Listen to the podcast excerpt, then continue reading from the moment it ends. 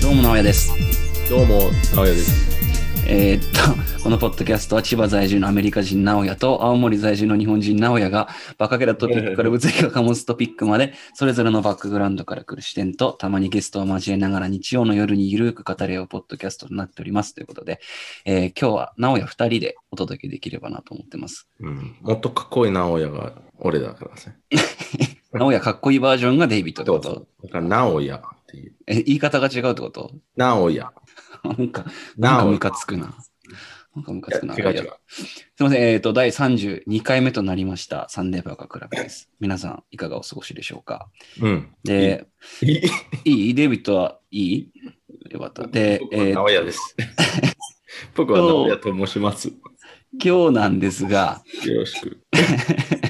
はい今日。なんですがね、もう時期的にもうね、春、え新生活みたいなね、なんかそういう意識を感じる時期になったと思うんですけども、あの、まあ、青森就も活青森はまだ全然雪も残ってるし、そんな春感はないけど、でもだんだん気温は上がってきたかなっていうナイス。感じはしてますねベ。リーナイス。うん。で、まあ、そんな感じを感じながらですね、うん。あの、今回は、またゲストに来ていただいてまして、イエーイ。はい。で、まあ、今年ですね、僕のサークルの後輩の女の子なんですけども、無事、あ女の、の子卒業。そう。え、何 いや、なんだよ。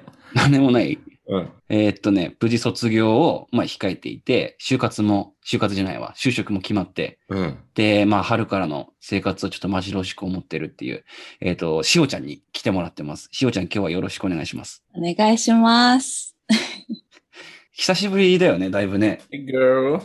久しぶりですね。なんか、本当誰とも会ってないけども、うん、こんな感じだと。うん。そうだよね。今、東京はまだ緊急事態宣言か。そうです。うん。来月まで。うん。ああれれ違う。3月、3月末まで。なんか2週間延長とかじゃなかったんだっけ違うっだけからか、日曜日、21日までかな。 ?21 までか。また延長されるでしょ。う、うんんなんかそうなる感じがしますね。うん。うん。そう。で、まあ今回ちょっと来ていただいたのは、純粋にその、今の就活ってどういう風になってるのかなっていうのを聞きたかったのと、うん。うんあとはまあ、今っていうふうに言っても、特別な状況なわけじゃん。今話が出たように、まあコロナ禍で、いろんなその活動の制限がある中でどういう就活をしてたのかっていう話を聞きたかったのと、あとはまあ、アメリカの就活って俺ちゃんと聞いたことなかったなと思って、確かに。なんかそういう話をデイビッドからも聞きつつ、あの、今後、どういうふうな就活みたいな感じのができれば良くなっていくんだろうっていうのを、学生にとってね、良くなっていくんだろうっていうのを話ができればと思って、久々にちょっと真面目な回にちょっとしようと思って、今回しおちゃんを呼びました。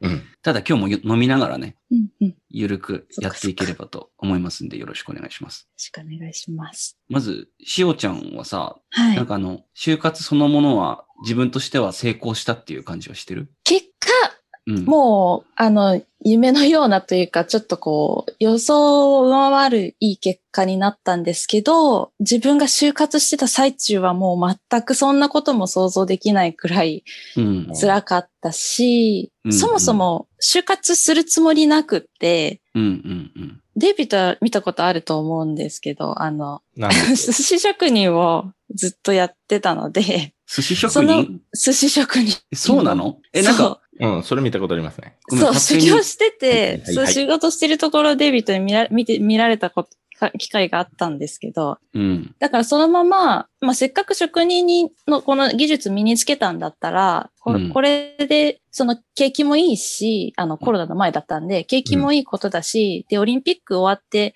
オリンピックけ景気の時に就職できればいいやと思って、うんアイルランドに卒業後は行こうと思ってて、何こランのド職人のアイルランドに、アイルランド。おー。それも聞いた。うん。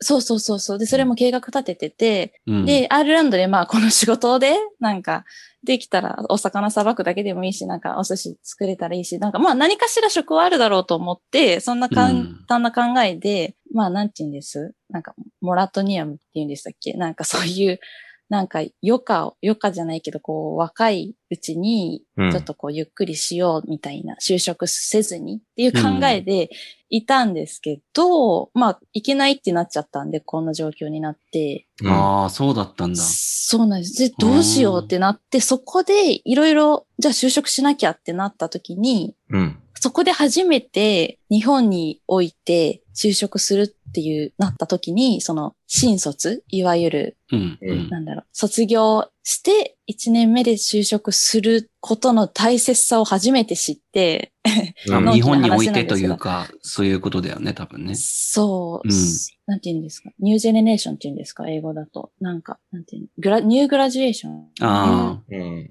えっ、と、なん、ニューグラジュエッうん。ニューグニューグラジュエートトうん。そう。それを知らなかったから、 うん。初めてはってなって、急がなきゃって、ああ、じゃあその、でい、一般的なその就活生が就活を始める時期よりだいぶ遅れて始めたんだ。かなり遅くて、で、特に私たうん。ち21年卒なので21卒って言われるんですけど、はいはい。 21卒から、その経団連の就活解禁みたいな制度がなくなって、うんあ、聞いあた、のそれ聞いた。そう、だかなるらほど、企業は、その早く優秀な子を取りたいから、うん。すっごい前倒しになってて、うん。もう早い子は夏のインターンとかで決まったりしちゃうから、だからあー3年生とかでうんうんうん決まっちゃう。それがなんかもう当たり前になってたから、それすらも知らなくて、あ、本当に私やばいんだと思って、うんうん。ちょっとそんな感じでした、私は。なるほどな。で、急いでなんかいいところ見つかって、見つかった。 まあで、最終的に内定が私出たのが実は12月の25日。だから相当遅い。クリスマスプレゼントだったんだじゃあ。本当に、 25日か。ううんん。もう私来年プータローだなって思ってたので、本当にもうどうしようどうしようって思ってましたねさ。っきな、なんとか出たっていうの、そのオファーが来たっていうことあ、そう、そうです、そうです。うん実際に面接して、書類を送って、面接をして、ぜひ来てくださいっていう、は25日にもらった。もらったうん。でもそれまだ固まってないんでしょは、もう、あの、入社しは決まっていて、入社書類を書いて、で、今、その、4月1日から正社員なんですけど、うん。あの、それまで、まあ、早く合流できたらいいってことで、あの、アルバイトとして働いてて、アルバイト。アルバイトとして働いてて、うんうん。まあ、なんだろう、一通り、みんなと同じように、新卒の就活をした、して、でもうダメかもってなった時に、まあ、その会社の募集を見つけて、う。うんん。その日のうちにバーって ポートレート書いて、その日のうちに応募して、ポンポンポンポン進んでったわけなんですけど、うん。だからなんて言うんだろう。ちょっとその会社だけちょっと違ったんです。他の、その新卒は、その自分の入ってる部署だと初で採用があ、そうなんだ。今まで新卒採用してこなかった企業なんだね。してこなかったうん。企業なんですよね。うんうんうん。その経験があってなんぼっていうか、だからどっちかっていうとアメリカ型かもしれない。ああ、なるほど。なるほどねうんうんうんスキル重というか。今のなんかさ、流れを聞いて、その、まあ日本の就活、特に21年卒はまあどういう感じで進んでるっていうのが割と分かったと思うんだけど、うんなんかその、アメリカの大学をその卒業するっていう風になってから、就職するまでの道筋って聞いてて違うなと思うとこ、デイビッドあったりする。する、する、するする。うん。まずそのプレッシャーがない。あ、すぐ就職しなきゃいけないっていう。うん、プレッシャーがない。なんか、日本だとう、ん例えばその卒業してから1年、あの、その会社に入ってないとか、あの、うんなんか直接、大学卒業してから、そ直接仕事入って、うん。仕事っていうか会社に入るっていう、その1年とかギャップがあると良くないでしょ、日本。イメージ良くないね。そイメージう。が良くないうんそれはあまりプレッシャーがないんだよ、アメう。リカは。うんんあの、それより、あの、まずその、スキルとか、うん何ができる、何が知ってる、あと、あの、性格性格が大きい、アメリカだと。あ、そうなんだ。うん。うーんだからその1年、例えば、卒業してから、どっか、例えばタイとか、オーストラリア遊びに行って、冒険しに行って、また帰、アメリカに帰って、で、それから仕事探し始める。うん。それ、あんまり、あの、その、タブーっていうか、あの、スティグマ、そういう悪い目で見られるのがない。へえ、めっちゃ羨ましいね。そうやっ羨て考ましえい。るとも。う、ワーホリもマイナスになりますって言われました、私は。ワーホリもマイナスなんだ。ワーホリも、目的がないからってこと。遊びそう、遊びのビザだから、うん全然あの、か就活には不利になりますって言われて。ああ、そうなんでだ。も、そうやって言われるんだけど、か変わってるでしょ最近。って言うけど、まあでも企業によりますよね、本当に。うん。うん。企業によると思います。まあうん確かにその企業によるけど、結局、なんか日本の場合は、その、えっ、とこ、ここはちょっと名前やって伝ってもらうけど、うん。あの、ロビーってわかるロビー。like あの、政政治。政治のロビー活動みたいなやつね。はい。うん。その日本の、えっ、と、あれ、なんて言うんだっけその、そのトップ線の会社、トップの会社のロビーがあって、うん。で、その会社、そういうロビーは、その、一番頭いいとか、一番できそうな、うん。えっ、と、学生を探してるから、うん。できるだけ早く、あの、うんうん。ポーチ、ポーチしたい。そうね。確保しちゃいたい、囲い込みたいっていうのがあそっうそうて、からそれは経団連のルールより前から、そのインターンとかそういうそう、あと OB 訪問とかそういうのをなんか使って、うん。大学のその学閥とかそういうつながりっていうのかな。で、それ、まあ、調べ、調べたら、その、うん1953年から、うん。この、えっ、と、ロビーができて、うんはい。今のう形になってるのは、その50、60年ぐらいあって、で、それ終わったでしょあの、さ、去年じゃなくて、2年、3年前ぐらい2年前なのかな、多分。その年度があるからちょっと何年っていうのはちょっと今言いづらいけど。うん。でも、それなんで終わったっていう、あの、理由を探す、検索してみると、うん。あの、もうそういうシステムは使えなくなってるから、あの、その、そのアメあのアメリカの会社とかイギリス、ドイツの会社も、うう、ん。あの、日本の会社より、あの、給料上げたり、あの、ベケーションとか、休日うん。上げたり、あと、そのストレスあまりない会社とかがあるし、うん。で、そのインターネットスタートアップとか、そういううん SNS とか、そういう系の会社もスタートアップが多くなってるし、うん。それで、あの、その、コンペティションがありすぎて、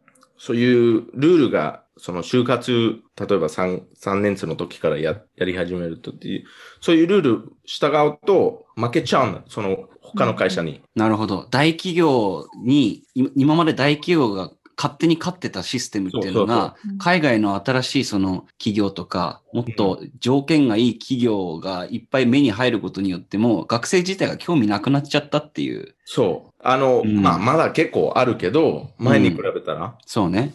うん。で、そのルールがあったからこそ、負けてたの。うんその、日本のトップ会社、あの、大手会社とかさ、あの、そのルールがあった頃からこそ、あの他の会社の方が早く、その、いい人を探して、いい人見つけて、うん。取れてたんだ取れてるんですけど、うん。あの、まあ、いなんでこの話になっちゃってるかわかんないんだけど、言いたいのが、その、これやらないといけないっていうプレッシャーがあるじゃん。うん。そのプレッシャーは、あの、アーティフィシャル、なんていうの、もう、人工的なもの基で本あって。的に作られてるうん。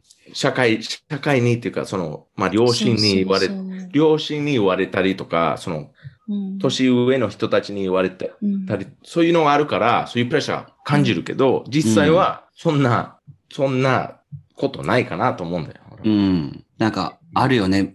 本当昔から続いてるなんかコングロマリットみたいな企業につけば、お前は成功者だっていうふうになんそれがか、成功者って言われる社会。うんそううん多分俺らの親世代はまだそれを確実に思ってる。けど、うんうん学生自体はやっぱ自分にとって一番いい条件とかっていうのがだんだん分かってきてるから、だんだんその、なんだろうな、学生優位になってきてるのかな、そういう意味で言うと、日本も。そうんうう。ん大体日本はアメリカと同じなんだよ。何十年後かにアメリカと同じことするみアたいな。メリカのうん。 40、50年のやり方と同じ。大う体ん、ちょっと遅れがあるけど、うんうん、うん。同じパターンだよ。うんうんうん。うん、それはやっぱすごい感じるね。これ分かると、絶う対これから変わってくるっていうか、もう変わってるけど、うそのん。変わってるスピードが上がっていく。ああ、なるほど。それはインターネットがあって見る機会が多いからっていうこと。うんうんうん。特にそれ。なるほどな。うん しゅうちゃん、どう、どう思う今言ったことにつについて。なんか、で、プレッシャーっすっごいこう社会からのプレッシャーとかってすごい感じて、感じ自る分は幸い親が何もノノータッチっていうか、なんかもう好きなようにししてもらいたいし、うるさくない。うんうるさくないし、その私が何してるのかも多分知らないし、なんて言うんだろう。うんその逆に変な企業に行かれるよりも、なるべく妥協せずに、こう自分の可能性をなるべく信じて、あの、頑張れっていう、変な企業に行かれるよりはっていう感じだったからよかったけど、うんでもそのやっぱ就活をしてる学生へのこうビジネスがすごいなんかいっぱいあるなって思って、うんああ、そう。そそう。なんかすごいそれが、例えばまだ夏に決まってないう。うと、んこんな時期に決まってないのはやばいみたいな、こう、そんなこと言わないけど、煽るような、うんそういうメールとかが届くし、うんうん。しょいい会社紹介しますよみたいな。ああ、そういうとか会社もできてるってことね。そう。で、その会社の評判とかをみんな見るんですよね。うんネットで。で、その会社の評判を見るには会員登録が必要でとか。ああ。他の人が、この会社を受けた他の人が、どんなジョブインタビューをされたかっていう、その内容とかももちろん知りたいし、うんそういうすっごいもう喉から手が出るほど欲しい情報をすごいいっぱい豊富に持ってて、なんか楽天の就活のなんかエージェン民トとかい衆、ろんな民衆だっけ民衆、そう、民衆とか、リクルートとうか、んまあいろいろあるけども、で、それでね、個人情報を取られて、うん。登録しちゃうでしょ登録やっぱしちゃう。うん絶対しちゃうし、うでんもすぐ一日に何本も電話かかってきて、電話かかってくるんそうだ、。電話がすごくって、怖いな。。それでお金もらってるから、そういう仕事やってるそうそうそ人、うそうリクルートエージェントとかね。そうそううんでもそのなんだろう、煽って商売にしてるなってすごい感じましたね。うん。まだ決まってい。ないんですよね、みたいな。うなんん。か、うん。でも結局、まあ実際に私も使ってみたんですけど、大手の。うん。使ってみたけど、まあやっぱりどうしても、まあこのね、あの、経済状況もあるしのかもしれないけど、もういい仕事は本当になくって、うん紹介できるお仕事はありませんって結局なっちゃって、だから、そういうなんかビジネスが嫌だったな。なるんかほどな。まあでも、やっぱどんなとこにもビジネスがついてきて、多分そのしおちゃんに会社を紹介したその仲介の人たちは、そこでまたお金をもらって、うん。それで食べてってるっていう1%もらえるからうう。んん、システムがやっぱりあるから、まあそこはね、なんかそれが機能してるっていうのも多分もちろんあると思うし、一概になんかね、悪い、いいっていう判断ができるかどうかっていうのはちょっと微妙なところなんだけど、なんかその、今のそのコロナ禍でどういうその就活をしてたかっていうのは、なんか、しおちゃんの周りの人しおちゃんも含めてだけど、なんか、うんどういう感覚があった例えばまあ活動も今までの就活だったらさ、多分面接3回とかあって会社に実際行って、うん、で、あの、まあスーツ着て面接受けるみたいなのが多分当たり前だったと思うんだけど、うん、なんか周りとかの話聞いたりとかしてる中でなんかこういう風に変わったなとかって思うこととかってあったあ私自身、就活が初めてだったから、例年がどうなのかわからないですけど、まあそうだよね。うん。うんでも、まあそのまあシンプルに、うん。まあ仕事がないから人がいらないんだなっていうのを感じる企業も結構あって、ああ。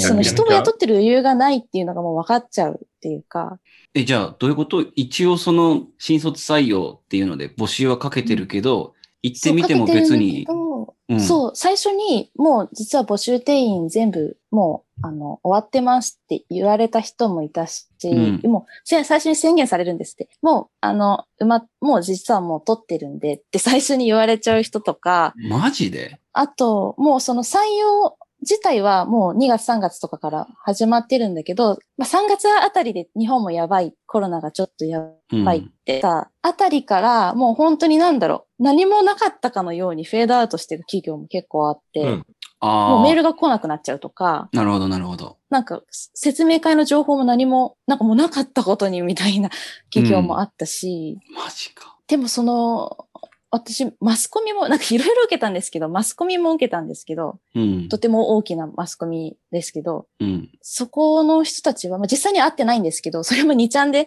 マスコミ志望の人が2ちゃんなんかで情報収集するなって感じです けど、2ちゃんでみんな書くんですよ。やっぱ情報収集するんですよ。うん。その中では、やっぱり、もう100社、100何十社受けてる人とかもいて、怖いから。うん。でも、リーマンの時もやっぱそうだったみたいで、 2009年だよ。2009年、8年そのぐらいか。 18うん。うん。こうリー不マン安シかョッら、ク。う。うんんうんうん、あ、じゃあ、その、受かってたとしても、その企業が、経営が傾いたとしたら、内定取り消される可能性があると思っていっぱい受けてたってことのかなうんへえ。まあ単純にもうあの仕事がないから、内定もらえる確率を少しでも上げるためじゃないけど、うん。なんかその、だからもちろんそんなんできないから、何十、何百社もできないから、人のうん ES とかをこう、ちょっと変えて出したり、うん。なうんいわゆるこうなんか、うん、そう。だから、だからそういうなんか就活のノウハウとかも、なんかもう YouTube とかですっごいたくさんあって、うん。もうなんか飽和してるっていうか、もうなんか、うん。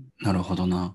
なんか今の話聞いて思ったんだけどさ、そのデイビッドがさっき言ってたアメリカとかそのヨーロッパの人たちとかのうん。就活に対する考え方を聞いてると、なんかその別に今年就活、就職しなきゃいけないっていうプレッシャーはそんなないわけじゃん。そのプレッシャ卒ー業をしてすぐやれば、社会からじゃなくて、自分の、うん。自分、あ自分自身のプレッシャーってってあ感ー、うじ。ん。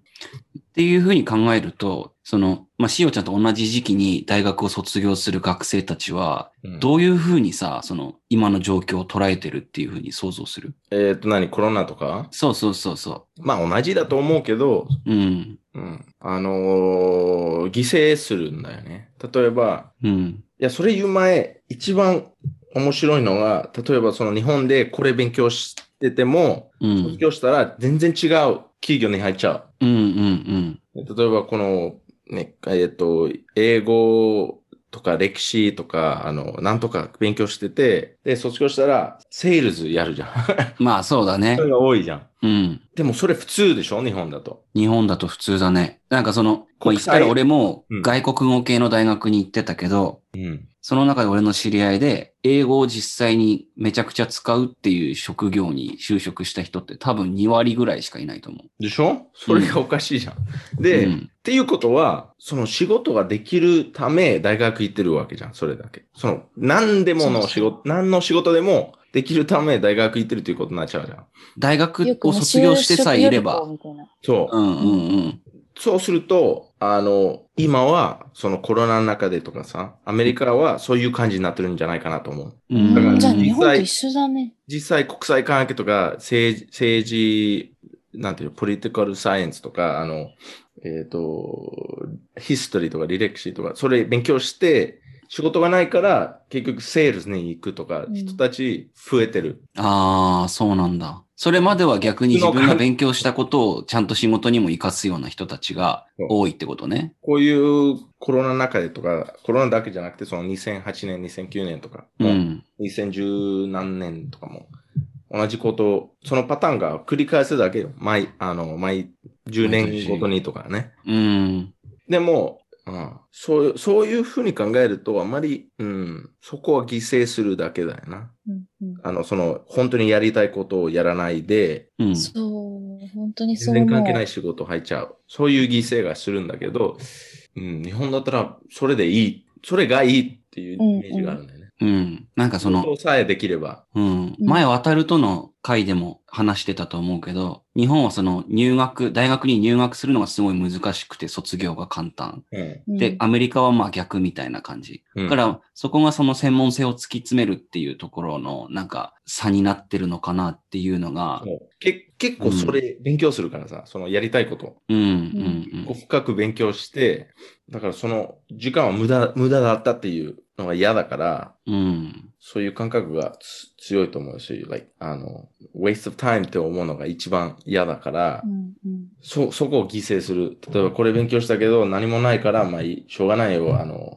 ね、プリンターを売るしかないな。 で、そういうカノンとうんかそういう会社に入って、セールスうんうんそれ犠牲、自分のやりたいことを犠牲して、うん。そうそう。すごい、それが一番きつかったかもしれない。なんか、うん働くっていうことに対する価値観とか自分の価値観とそういうこうすり合わせっていうか、なんかね、今就職予備校って大学が言われ、揶揄されちゃうけど、うん。やっぱなんか授業を受けてても、授業の取り方、履修の組み方とかも、その、就職のための組み方になってる人が今すごい増えてるみたいで、ででもやっぱ文学とか、まあいろんな学問あるけども、その、なんだろう、即効性のない学問の方がなんか豊かだったりするじゃないですか。うん。だからなんだろう。まああくまで新卒ってそんなただでさえ文系でドクターも持ってなかったらそんなスキルなんてないけど、その見込み採用じゃないですか。大したみんなどんぐりの背比べっていうか、大したスキルなんてないわけだから、そのうん新卒なんて。で、その中でいい学生を見つけるってなった時に、なんかそういう就職に直結するようなことをやってきた学生の方が今は入りやすいけど、でもなんか他になんか自分で突き詰めてきたものをやった、やってきた人たちのそういう良さが伝わらないなってすごい感じました。うーん千代ちゃんはどっちかっていうと、まあじ自分のその就活のなんかレールに乗っかってやってきたっていうよりは自分のことを、好きなことを突き詰めてやってきたっていう自負があったってことかな、じゃあ。まあなんか大学1、2年生の時から、うん。なんだろう、なん就職は、就職は全然全く意識はしなかったですけど、うんなんかやりたいことはやってきたつもりなんですよ。いろんなワークショップ行ったり、うんなんか農業やったり。まあ学そびうただいよこねとを学んでたってことね。そう、まあ、そう、今思えばなんか種まきになってたんだけど、で、それ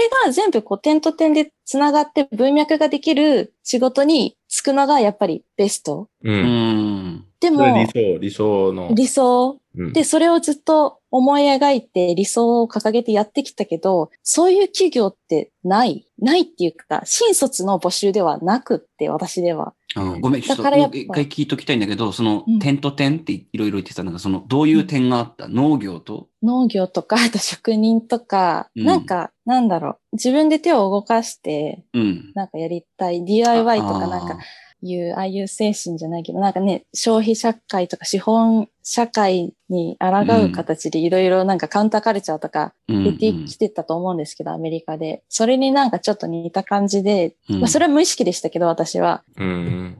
なんか、そういうことをやりたかったってことうん、なんか、でもそういう会社がない。なかったんです。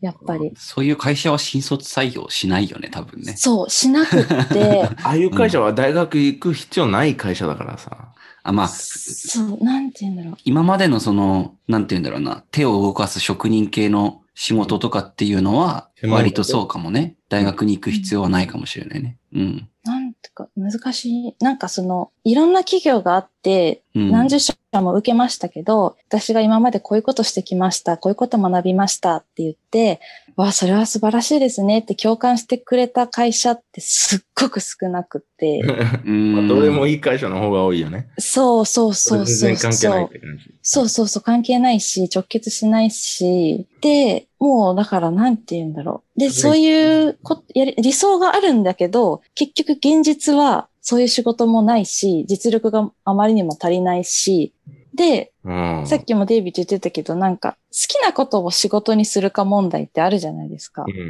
ん。必ずしも好きなことを仕事に、その好きなことと仕事を必ずしもこう切り離さなくてもいいとは思ってたけど、仕事に、その好きなことを仕事にするタイプじゃないなと思ってたけど、うん。やっぱ結り局。結局好きなこと仕事にしちゃったっていうか、できてよかったなって、なちょっとうまく話せないな。そなれんはかアダルトライフによこそうって言いたいんだけどな。ウェルカムトゥアダルトライフ。アダルトフットね。うん。でもそれね、それしょうがないんだよ。それある、今、今考えてる、思ってること、感じてること。うん、でも、まだ、まだまだ時間があるからさ。まだまだ。だから、とりあえず、いろんなことを試してみる。だからうん、これ好きになるか、好きにならないか、その、や、実際やってみないとわかんないから、うん、そうそう。うん。うん。気が変わるからさ。俺もこれやりたいずっと思ってたんだよ。あの、これがやりたい、これがやりたい、それ、その方向に行ってたんだけど、結局、ああ、ちょっと嫌だってなって、うんうあんれ、じゃあ、プラン B がないなと思った。うん。実際そのプラン A はでき、できてたっていうか、できそうなところまで来たら、あ、やっぱりダメだな。で、プラン B がなかった。だから今の、だから今のフィロソフィーはもういやってみてダメだったら、まあ違うことやればいい。うん。shit happens の精神ですね。 shit happens. そうそうそうう。ん。 なんかとりあえずできるだけいい方向を進進めてう、ん進めれば十分だと思う。うんうんうん。あといろんなこ私ともが、うん、起こるから、ランダムで。そうだね。私もそう思って、なんかその、なんだろう、仕方なく仕事をしてるっていうか、ただ、なんかもうお金もらうために、 もういやいや仕事してる大人ってすごいダサいなって自分思ってたのに、でも結局なんか公務員とか受けようとしちゃってて、で、それにすらなれない、すい。ごいもう落ち込んで、うんうん。現実にぶつかって、 That's fucking life. That's fucking life.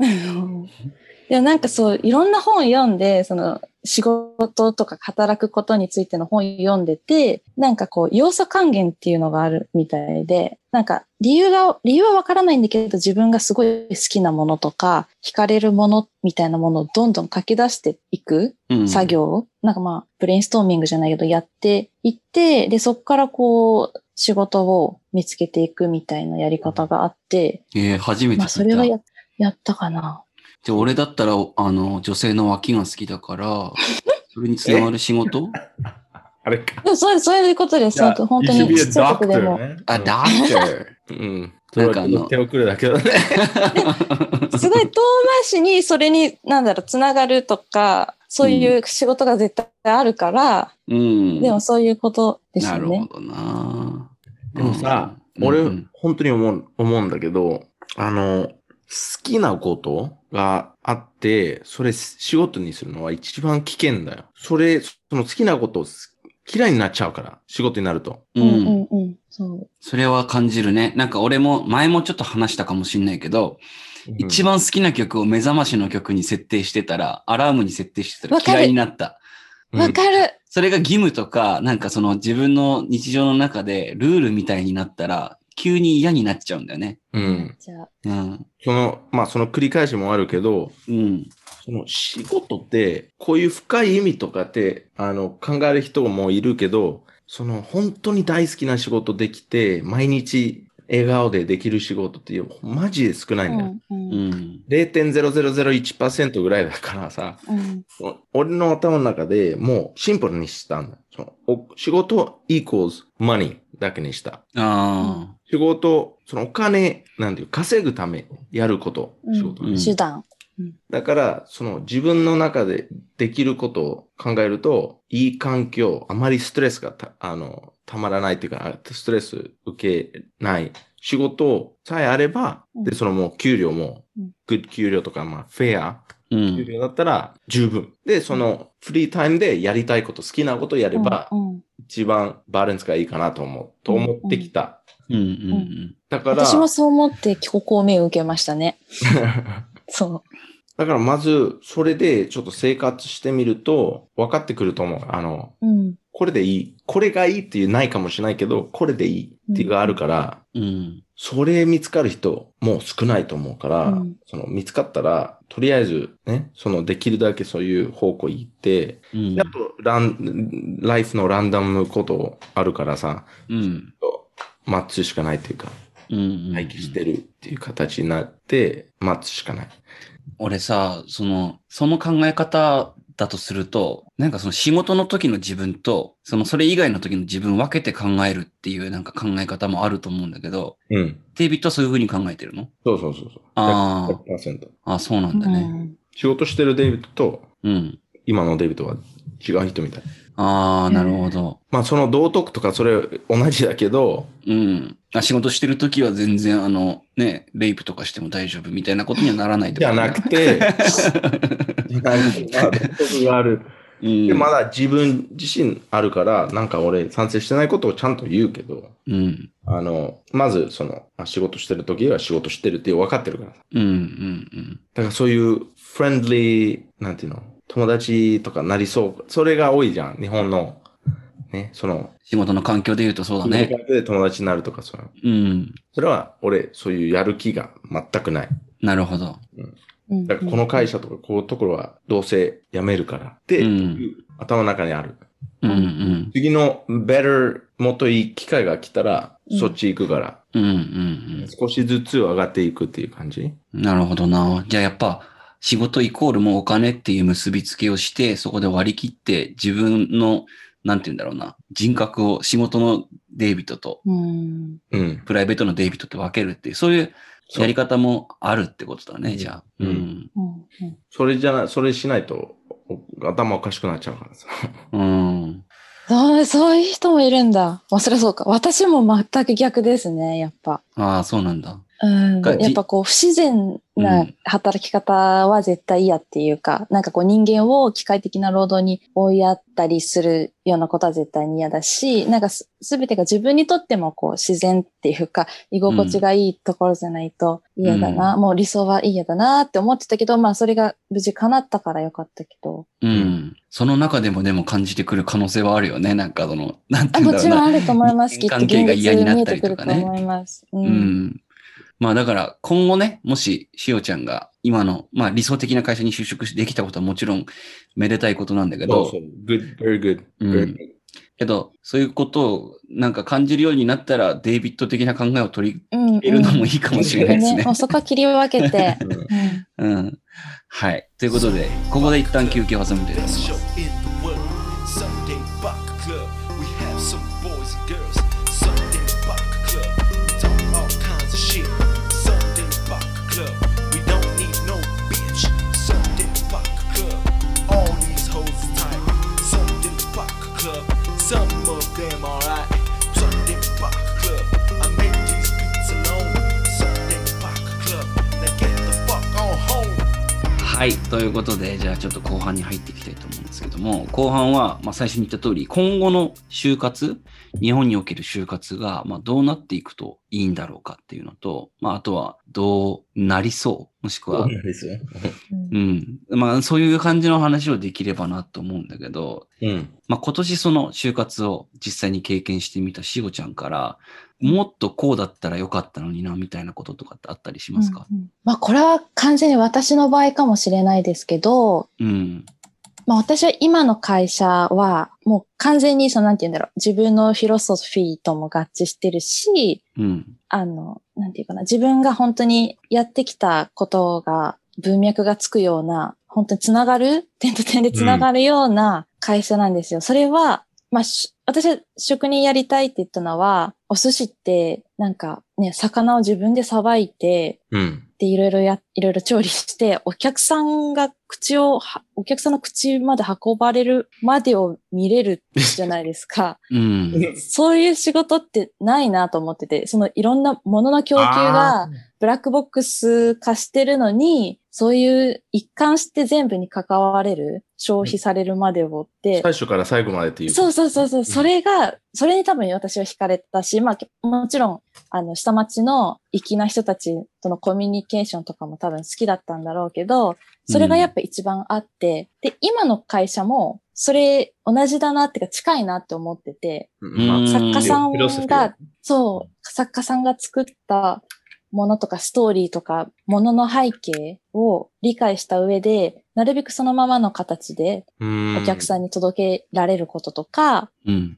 えーそういなんうだこと考えたことないな、俺は。 本当にいや、でも、デザン。インし、なんていうのか、ね。最初から最後まで。そう、それがなんかすごい自分の中で豊かっていうか、貧しくないなって思ってて、なんかね、誰が作ったものか知らないものを食べたり、もちろん私だってそのこといっぱいあるけど、 誰が作ったか知らないものを使うよりも、なんかそういう作、作り手の人の意図を無視されずに市場に流れていく方がうん。いいなって思ったから、それはすごい全く一緒なんですよね。だから、うん今までやってきたことを説明したときにすごい納得してくれたんですね、今の会社は。うん。うん。だけど、それを他の会社でしたところで響かないじゃないですか。うんうんもう、でって感じのとこばっかりで、まあ、企業によるけどね。そういううん、そうう、ん企業によるけども、今そのしおちゃんを採用してくれた会社からしたら、しおちゃんみたいな子が多分欲しかったからこそそこは多分共感してくれたんだと思うよね。そうね。そううん。嬉しい。まあ、マッチングですよね。うん。だから、そういう、なんだろう、そういう経験とか、直接的になスキルには関係ないかもしれないけど、うん。そういうところで自分なりにこう、突き詰めたものが、あのもう見てもらえるような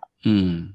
なんか、なんだろう、大学の栄養入試じゃないけど、なんかう、ん。実力はないんだけど、SPI とかやりました ?SPI、やったやったやった。あれとかも私全然できなかったんですけど、うん、それでもなんか、それでも優秀な人で多分いっぱいいるじゃないですか。 SPI がそういうところでの結果が良くて優実際優秀だって良人もくいるなってくことて。も。良くなくても優秀。秀な人。で、うん。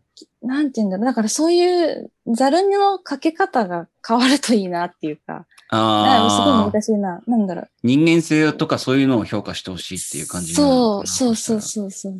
なんて言うんだろう。難しいな。から、まあ、説明すると多分、今までの日本のやり方だと、結局その学歴とか、あと頭の良さっていうのをテストで評価されて、それが良かった人がなんかいい就職先に就くっていう感じだったけそうそうそうなんか、しかども、それが足切りなんですよね。うんまずそこを通過しないと見てももらえないっていう。うんそうそうそう。そういうのも大きい企業だとやっぱある。で、さっきデイビッドが言ってた通り、そういうやり方をしてたから、その日本の大企業はだんだんちょっと下火になってきてるみたいなのももちろんある。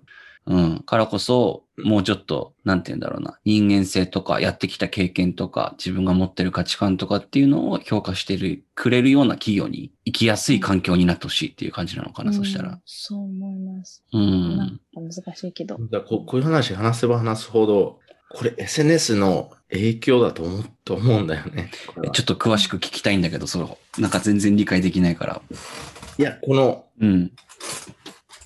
社会とか変わってきてるっていううんうん。原因やっぱり SNS じゃないだって、あの、今の若い人たちの価値観も変わってくきてるじゃん。うんどういう点で例えば、その、あの、ステータスっていうより、うん。やりたいことうーん。の方が優先うんうんう。っていうん考え方、うん。なんかほ他のところでそういうことできてる、できてるのになんでここできてないとか、日本でできてないって思い始めるじゃん。うん。考え始める。で、それ変えようとする人がいるじゃん。そのアントレプノーっていうね。そうの、ん。あれなんていうの ?G、G、自営業の人ね。営業の人たちよね。うん。で、あの、昔はマーケットは日本か、日本の周りだけだったけど、うん。まあ SNS だけじゃないけど、まあインターネットとかね、の、あ、あるから、いろんなところに売れるでしょうん。あの、SNS で、そのマーケティングとかメッセージ、無料で広げられるし、はい。で、それ、あとピックアップされるかどうかとか、そういうのもあるんだけど、うん。その、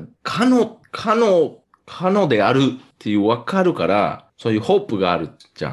ああ、こ俺でもできるっていうう。ん。うんうんうん。人がこれから増えるんじゃないかなと思うんだよね。うんなるほどな。だから本当にやりたいことを、例えば、えっ、えーと、ね、1年、わかんないね、300万しか、ね、稼げないかもしれないけど、やりたいことだったら、まあ、そっちの方が、そっちの方、うんちゃう、た方が幸せだなと思う人が増えてるし、増えていくかなと思うんだよね。うんだから前、あの、your parents とか、your parents じゃなくて、その、generation の1960年、70年ぐらいに生まれた人たちが、もうそのブームの時入ってたじゃうん。んブームの時は仕事してて、で、その時すごく、えっと、マテリアリスティックってちょっと、 あの、物理的というか、その物質、あの、例えばいいものが欲しいとかね、車、いい車欲しいとか、そういう。うんシャネル、ね、グッチのバッグとかそういう、うんそう。いう自分の成功を見せよう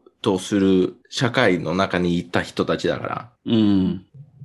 だからその価値観というか、その、もうね、自分の子供に移るじゃん。うん。移す、移そうとするじゃん。でも、そのな、大体同じタイミングでインターネットとか SNS が入ってきて、で、そこをちょっとぶつかるじゃん。うん。他の、例えばアメリカはもうそれは1970年の時ぐらいの時代ぐらいあったことだから、そのマーケティングブームとか。だからマッドメンっていう番組、あの、ドラマ見た方がいいよ、これ。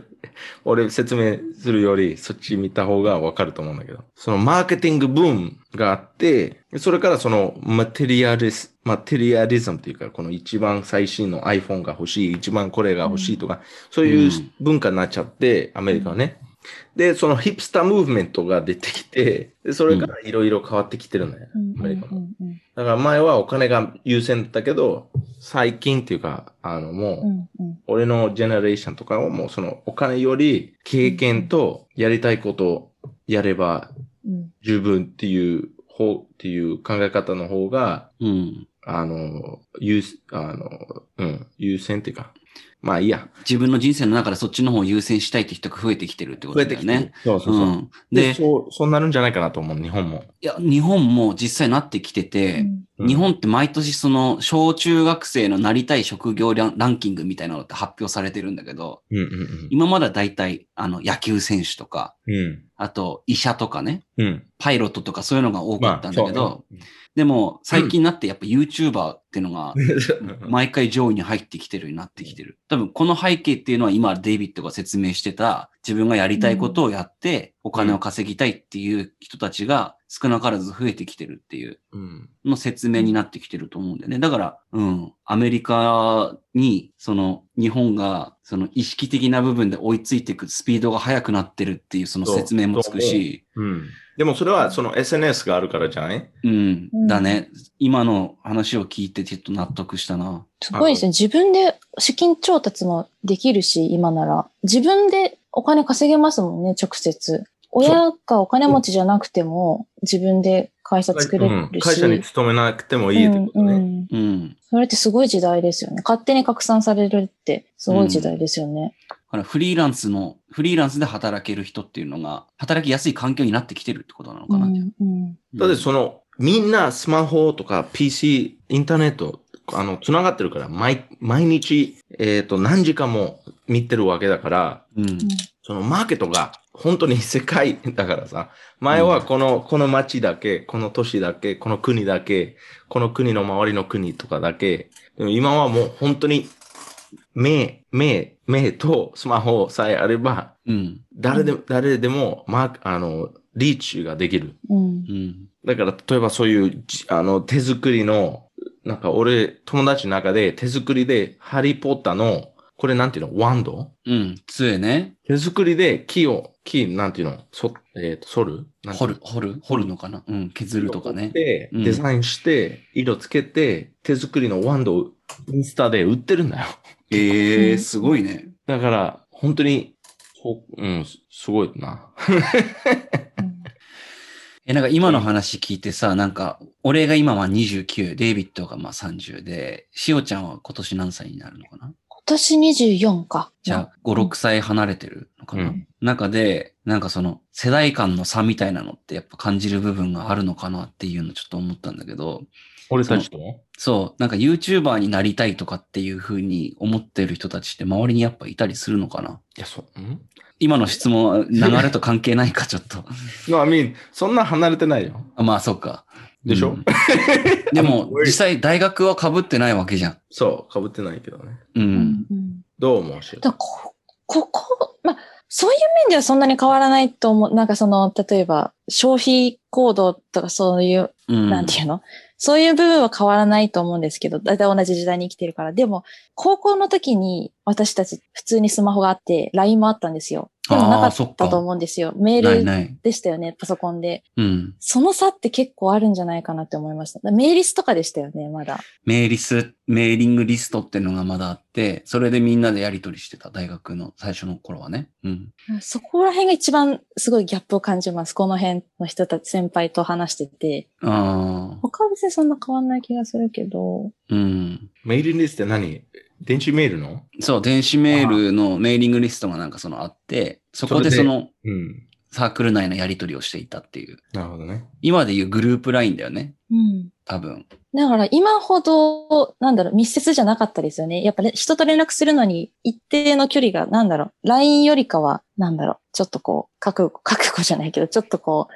意識、意思が固まってから連絡するっていうか。いや、あ、そんななこんとない。か、その、そういう手段がなかったからこそ、あの、一緒にいる時間がやっぱ長かったと思リアルに。う。うん。ああ、その方がじゃないですね、じゃないと、連絡も取りづらいし、うん連絡取りづらいからこそ、集まっていろいろな話をしていたりすることが多かったんだよね。うんああ。うん。じゃないと、意思疎通がうまくいかないから。うんうんだからこそ、その、なんだろうな、あんまり今の SNS が便利になる時代の前の方が、人とのつながりはなんか感じられてた気がするね。うん便利ではなかったかもしれないけど、デイビッド的にはどう思うん。うん。確かにね。ううん。いや、でも俺はあんまり SNS、あの、ハマった時期がないからさ、俺は本当に。うん。なんか、うん。だから逆に俺、SNS であんまり話すのが好きじゃないん だよ。あだからそでもの、もし、うん。もしかしたら、デイビッドが、もう、中学、高校の時からインスタグラムがある時代に生きてたら、そういう自分を、なんだろう、周りに向けて発信したり表現するっていうのが、もっと当たり前っていうか、当たり前っていうか、そうそう身そう。近になってたかもれしれないですね。ない。だって俺、初めてスマホを母親に買ってくれたのは、高校2年生。あ。うーん。スマホじゃなかった。スマホっていうか、携う帯。ん ガラケうんうんー。高校2年生だよ。だから、うん。で、それでも、あの、そのリミットがあったじゃ ん。うん。ああ、そうね。うんプリペイドだったんだよね。なんか。まあ、プリペイイじゃなかったけど、あ、違う。うん。うん例えばその、月にね、50分しか話せないとか、ああ。メッセージ、30メッセージしか送れないとか、うん。っていうのがあったから、あまり使わなかったんだよな。なるほどな。その本当にスマホを使い始めたのが、日本に来てからかさ。 ええあ、そうなんだ。そう、大学生の頃はあったんだけど、うんそのめっちゃ安いプラン持ってたから、うん。あまり使わなかった。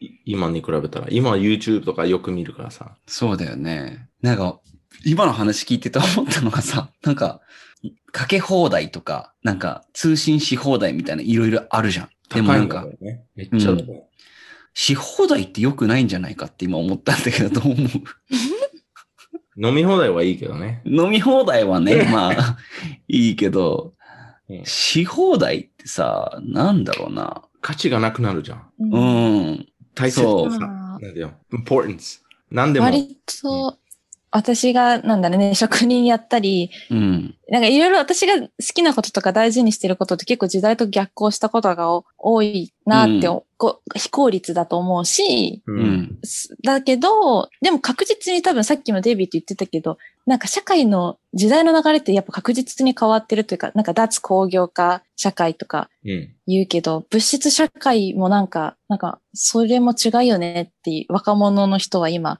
多分言ってるだろうし、でも確ギャ実ッにプ、ギャップがないんでしょギャップっていうか、なんか例えば自分の考え方ちょっと違ってたら、うん、わかるでしょうんあ、の、例えばその30年離れてたらう、ん、うん。全然わかんないじゃん、そういう。いや、女の人はこう、こういう仕事やっちゃダメとかってうん、うん、言うじゃん。うん。でも、それがガップ。でも、5、6年のガップは、その、スマホの良さぐらいでしょまあ、そうかもしれないな。まあ、ど、どの尺度を持つかに、どのスケールを持つかによって多分そこは違ってくるんだろうけど。でも私すごいびっくりしたのが、意外に、なんか、大教室で授業を受けてて、私、まあ1年休学してるんで5年生で、うん。で1年生も受けてて、1, で1から5年生がいる空間で授業を受けてて、で、ノートにペン持って書いてるのが本当に私しかいなくって、他の人はもう iPad に直接書き込んでたり、パソコンに直接書き込んでたり、ん先生からのレジュメをダウンロードして、直接書き込んでたりしてて、うんもう本当に、あ、こういうことかって思いましたね。なんか、デジタルネイティブじゃないけど、なんか、うん。なんだろう、こういうとこひかろもちゃんって例思う外じゃん。私が例外、本当に。あおばさんなんだって思った。私だけかな。いや、今日ちょっとしおちゃん呼ばない方が良かったのかななんかしおちゃん例外すぎるも んね。だってね。そう、そうですよね。それじゃあ、パワーポイント、パワーポイントって使える多分ちょっと使えると思うんですけど、今、エクセル頑張って勉強してます。あ、よかったね。 うん。なんか、実際、ノートパソコン使った、使ったことない人が意外といるんだよ。あ、しそう、おいちゃんるぐとらい思の世代でう。ってこと everyone いるみんないるタブレットでしょそうそうそう。うん。あと、こう、メールを打ったことがないから、実際メールのそのマナーとかがわからないっていうか、LINE が当たり前だったから、うん。うんん。うん。あでもそれとか結構はあると思それはまあ、多分社会人にならないとメールのマナーは多分わかんないと思うよ。う俺らの世代でも友達同士でメール普通にしてたわけだから、うんいや、違うでしそょっかそっかお世話になりますとかだって友達に言わないじゃんだって。でもなんか、これうん。だと返信するんだけど、このメールって返信した方がいいのかなってなる。会社からメール来た時とか、うん。これ返信いるのかなとか、返信しても意味ないのかなとか思あの、こ個人に当てられてるやつだったら返信するべきだけど、う。するべき。うんな、細かい。あの、例えば CC とかうんう BCC んとかってなってて、で、なんか、しおちゃんにこね質問が投げかけられてるようなメールじゃなければ別にいいんじゃないのいいのか。うん。いや、でも、マナ、マナっていうの、それ。そのメールの書き方。マナうん。だから、例えば、CC でうん。誰かの名前入れて、例えば自分のボスの名前入れて、で、自分の同僚の名前入れてとかするじゃん。その CC で。まあ、これ聞いた話だけど、本当かどうかはわからないんだけど。でも、その CC の順番はあるらしい。うんうんうんうん。それ、本当ある。やっぱ、立場が上の人の方が先に来るよね。うんうんだから、おかしい。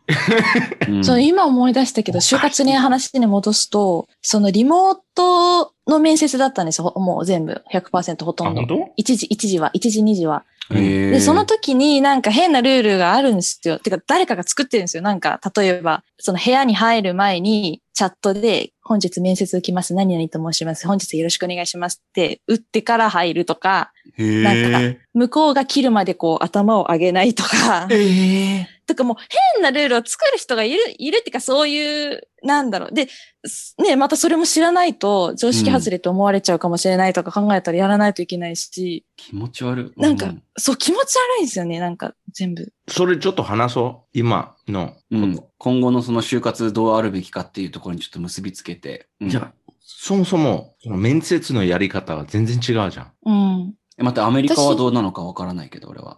まあ、もちろん会社によるけど、大体、その自然がいいやん。あうあ、んうんじゃあ特にあの、こういう部屋に入る前にノック何回して、失礼しますって言って入とっかじゃなて、くて、相手に座る、座ってくださいって言われるまで座らないとかっていうのがない。ないよねないないない。なんか私のイメージだとあの、プラダを着た悪魔のイメージ。俺見たことないけど、俺も見見たたあとごめんなさい。ことないけど笑っちゃう。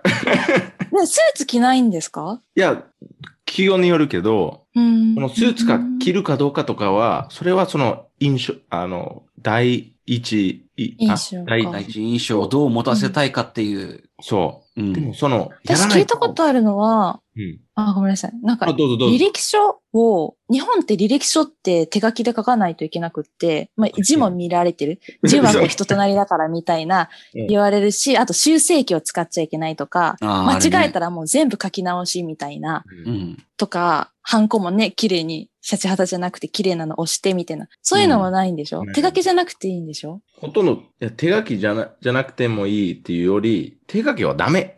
手書きがダあメ。逆にね。うん見づらいからとかってことなのかな。へみんなその書きか、自分のハンドライティングがあるから、うん。ーうんだからそこれないようフラットにするってことスタンダードアイズドにする。へーで、まあ、フォントはあるけど、それ気にしたことないんだけど、まあ、あ当たり前でしょ。例えばこういうコミックサンズってわかるわかるわかるわかる。なんかアニメみたいのうんね、フォントじゃない方がいい。これ当たり前じゃん。だから普通のフォントでやる。うん。で、まず一番大きいのが、日本の、えっ、と、レズメさ、写真が載せるじゃん。うん。うんうん。あと、女か男とうか、んうんそれも書かないとダメでしょうん。うん。で、アメリカは、それは全然の NG だよ。う。うんんうんうん写真はダメだし、写真ダメっていうか、うん、ダメ。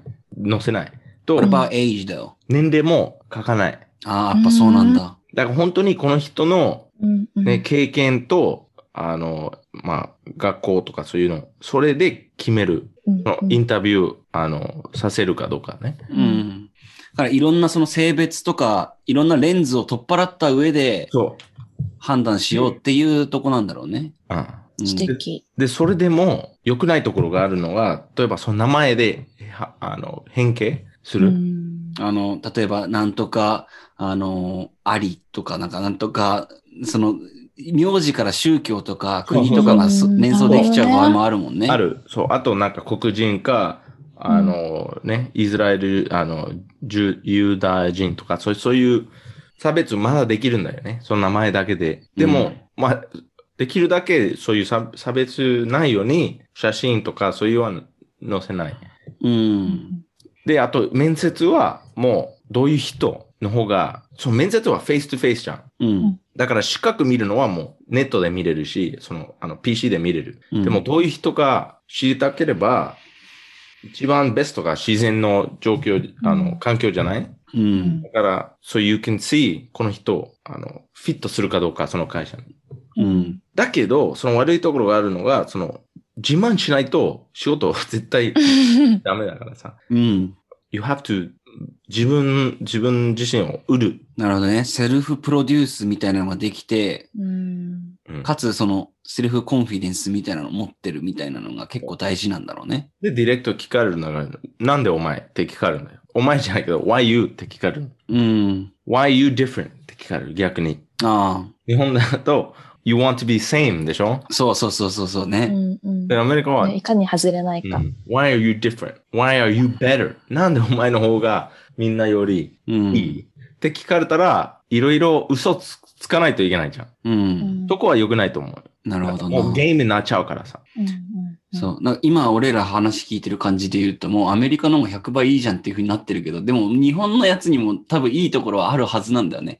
だから、うそうんあるちょうよどいい、ちょうどいいバランスを取りたくて、そどうなればちょうどいいバランス取れるのかなっていうのをちょっと今考えたいんだけど。う。ちなみに、しおちゃんの面接受けた時うんあの、まず、ファーストは、あの、ネットで、ウェブ会議みたいなやつでやったでしそう、ょ。 100%最初は、まあ最初書類選考あって、んで、まあ SPI が、あの、なんていうの、適正検査があって、でも、やっぱこの時代だからもう100%一次面接は、あの、ウェオブンで。ライン。うん。で、その後、フェイスとフェイス。フェイストゥフェイスだった。それ、ど、違ってたなんていうの雰囲気が違うあの、ああ。あ、ちなみにちょっとその前に聞きたいのは、フェイス、フェイストゥフェイスのその面接の時もマスクはつけてた。あ、もうつけてないといけなくて、で、しかあそうなもん、だ。うん、そのリクナビとかマイナビとかの企業選びで、いろいろなんだろう、タグ付けじゃないけど、条件を絞って企業を検索するときに、うん。うん。マスクを着用で面接かどうかとか、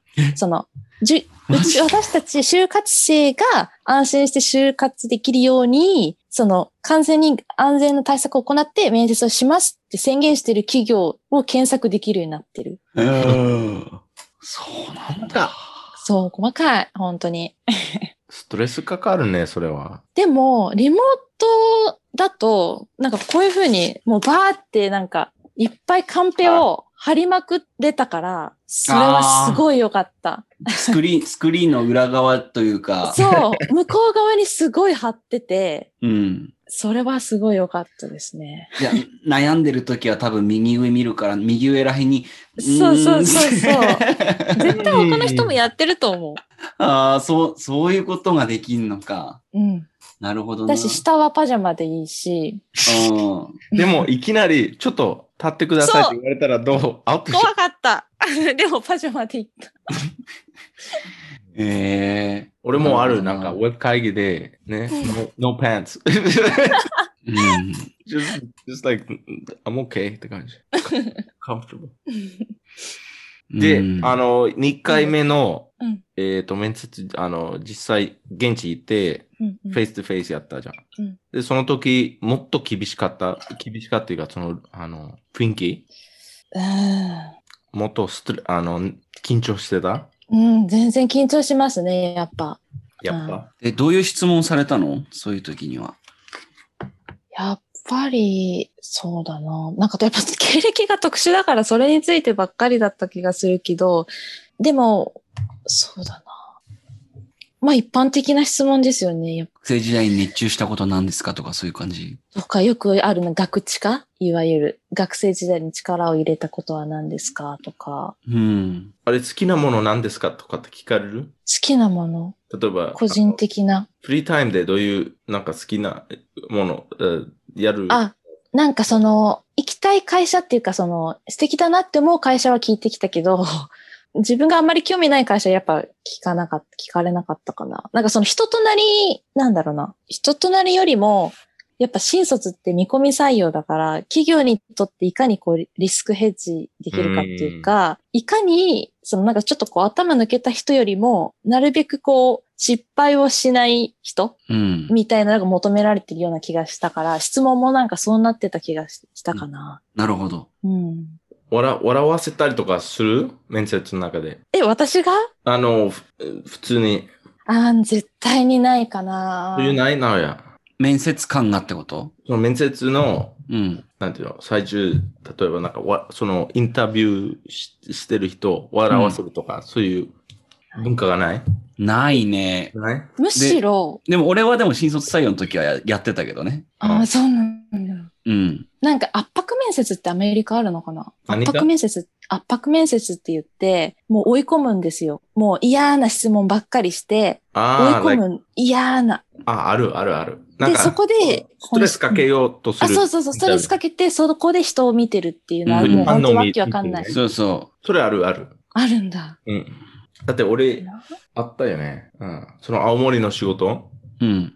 の面接であったんだけど。あ、そうなんだ。うん。でも俺平気、平気だった。それもう期待してたから。なんていうのすごい来。るって分かってたから。ああ。来たら、まあ、冷静で答えて、うん。次 って言ったの。 次って。すごい。 No, I said, what's, I said,、uh, next question please って言ったね。うんあ次やばい。うん、まあでもそう行きたい方向としてはやっぱりその日本の面接とか就活文化の良さとアメリカの就活文化のなんか良さみたいなのをなんかバランスよく取り入れてどういう風になっていければいいかっていうのを考えたいんだけどそうやって考えた時にはやっぱりあれなんかなやっぱ個人を評価する上ではもうちょっとそのあの、経験とか、その人の人となりみたいなのをなんか評価するような感じになっていけばもっといいのかなっていうふうに思いますかね。うんうん。なんかうん、大学の単位の取り方がさっき変わってるって言ったんですけうれん、ど、言ってたね。その GPS、 うん。あの、 GPS 大学での成績をこう数値化した、あ、GPA か。 GPA がごめんなさい、GPS で ナ GPA。ビのことじ GPA を提出する会社も結構あるから、うん。で、それをもう大学1年生の時点でみんな知ってるから、いかに GPA を上げるかっていう風に単位を組むんですって。うんそうすると、まあ、いわゆる楽単、楽に単位が取れる授業をいっぱい組んだゃんり、うんだから Easy 興味があるかどうかじゃなくって、いかに GPA を上げれるか、就活につながるかっていう風に取っちゃううん。から、すごい嫌じゃないですか。嫌じゃ、嫌っていうか、まあ、私はすごいつまんないなって思う。でもアメリカもそうだよ。うん。あそうなん GPA 結構聞かれるというか、書くんだから。うん。うん。じゃああれか、その大学とその採用する側、企業が同じ意識を持って、なんて言うんだろうな、就活生に対するアプローチを変えようっていうような、なんか一緒になって取り組んだ方がもしかしたらいいのかもしれないね、学生からしたら。あとはなんかああいうもうリクナビとかマイナビとかもう巨大な企業がうん。変わるしかないですよね。なんかああ、そうね。三感学がなんか共和となってやる。もうあそこに載ってる企業が全てじゃないのに、全てって錯覚しちゃうというか、自分で別に探して新卒採用じゃなくても、既卒でもいいところを自分で探して応募できるのに、自分は実際それで成功したし、もうあの契約社員でいいんで、おね、採用してくださいって言って言ったから、だからなんかね、みんなにはもうちょっとこう柔軟に考えてほしいかも。そういう企業のそういう煽りとかうん。うんに惑わされないでほしいっていうか。だし、なんかその周りの、周りからの期待みたいなところはあんま考えない方がいいかもしれないね。うん。そうね。自分がやりたいことというか、自分が納得できる仕事、周りのなんかノイズは無視して。うん。う。うんん。あと、ね、これが結構ラグジュアリーだからさ、ラグジュアリーって、あの、ラグジュアリーってなんて、なんて言えばいいあの、その、忘れやすすぎるけど、うん。どの仕事でもいい、いいと思うよ。うん。うん。うん最初。はね、うん。もう分かっ、やりたいこと分かってない人うん。うん。そだうったね。ら、いろんな仕事やってみて、何が好きになるかどうか分かんないから。う。うんん。うん。多分、やりたいことがない人にとっては、日本の就活の方がいい気がする。そうなんか、ああ、そういうことかメ。インストリームに乗ってれば、うみん。たいな。そう。その中で学ぶこともあるだろうしね。うんまあ、何にでも一長一短があり、それがまあ、小倉会だということで。小倉会 で。また出てきたか。うん。しおちゃん分かってないでしょ、この。わかんない。なんかもうさ、あ、コブラ会っていうね、ネットフリックスのドラマがあるんだけど、うん。うん。しおちゃんネットフリックスは見てる私、ツタヤで未だに借りる派なんで。 おめちゃくちゃ古いね。でもそれがいいと思うよ。うん、そのそスタイル、 そのスタイル本当に貫いてほしの方がバランスがいいから。い。うん、本当。うん。本当にそう思う。いや。 はい。え、ということでですね、うんということで、大丈夫かな大丈夫ですね。今回の、えーまあ、就活に関するエピソードは、まあ、これにてちょっと終了したいと思ってます。でももっとね、なんかリスナーの方で、私はちょっとこういう就活してたし、今の話聞いて納得できないところがあるとか、まあ、意見、質問等がある方は、サンデーブカバカクラブのインスタグラムアカウント、インスタグラ SUM。ブインスタグラブって言っちゃったね、今ね。今、インスタグラブって言ってる。ごめん、ゲップが混ざっちゃって。インスタグラムにゲップが混ざると、インスタグラムになりますね。えーっと、インスタグラムアカウント sundaybakclub までお問い合わせください。はい。ということで、最後になんかしおちゃんとデイビッド言いたいことあれば、ちょっと。しおちゃんあるでしょまあちょっとど、どういう方が聞いてるかわからないですけど、うん。ね、もし就活これからする方がいらっしゃいましたら、あの、本当に深く考えずに、自分を追い込まずに頑張ってください。うん。うん、なんとでもなるんで、本当意外と。うんうんうんうん。そうありが俺とうは言いたいことは、don't, don't stop believing. おうんうん 急に80年代の名曲を出してきましたね。うん。ク イーン。クイーンじゃないな。あの、ジャーニーでしょだっけ。 ジャーニジャーニーか間違えジた。ャーニーでしょあ、違うの俺、クイーンの歌詞が今、出てたんだけ ど。ー !Don't stop me な now! Don't stop me now でしょ多分今あデイビッそドうそう、間違えた。まあ、don't stop believing でいいよ。うんはい。ということで、最後の BCM を、ジャーニーの Don't Stop Believing にできたらいいんだけど、ちょっと著作権的に多分できないので。できい。ない、できない。だから俺のサンデーバッククラブの曲聞くしかない。 はい。皆さん、それで。はい。ということで、皆さん、おやすみなさい。ファイトごめんなさい It's Sunday, fun for everyone. It's Sunday, it's Sunday, time for Baka Club.